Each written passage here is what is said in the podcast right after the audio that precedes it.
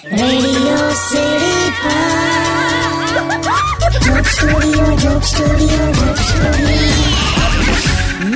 welcome back radio city joke સ્ટુડિયોમાં આપણે કિશોર કાકા સાથે બેઠા છે અને વાતો કરી રહ્યા છે બાળપણમાં રમાતી રમતો વિશે.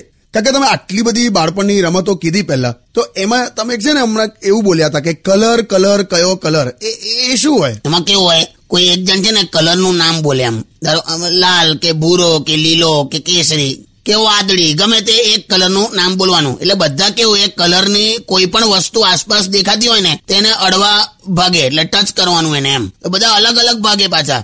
એટલે જેનો દાવ હોય, એ ધારો કે એવું બોલે કે ભાઈ, લાલ કલર તો બધાએ ભાગાભાગ કરવાનું અને લાલ વસ્તુ જે દેખાય ને એને પકડી લેવાની એમ. એટલે લાલ દિવાલ હોય કે લાલ થાંભલો હોય, લાલ સ્કૂટર હોય અને જે રહી જાય કે પછી આમ તેમ ડાફોડિયા મારતો હોય આમ આમ જોયા કરતો એને જઈને પકડી પાડવાનો.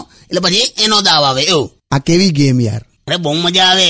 એમાં તો લાફો પડ્યો ગઈકાલે કેમ લાફો? એટલે કોઈ પીળો કલર એવું બોલ્યું લા તો મને કઈ પીળું જડ્યું નહીં. તો આપણે પેલા સુશીલાબેનની પીળી સાડી નો છેડો પકડી લીધો બોલ. તો લાફો ચોડ્યો ને પેલીએ. પણ એને મને કમ માર્યો લા. એને તો સાડી પણ નથી પહેરી. વોટ એટલે સાડી તાર પર સુકવેલી ને એનો છેડો મેં પકડેલો લી. એમાં તો માર્યો મને.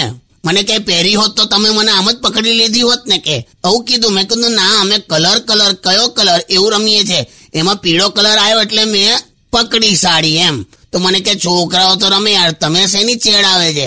હું આવું કીધું. બોલ. પણ સાડી જ શું કામ? પીળા કલરની વસ્તુ તો તમારી પાછળ પેલી આમ નીચે પડી હતી ને? તને ખબર છે પીળું પીળું હું પડેલું? એમાં હાથ નાખવાનો મેં. ચાલી જાત. ઘરે આવીને હાથ ધોવાઈ જાત. અહીંયા તો ઇજ્જત ધોવાઈ. Studio, Studio.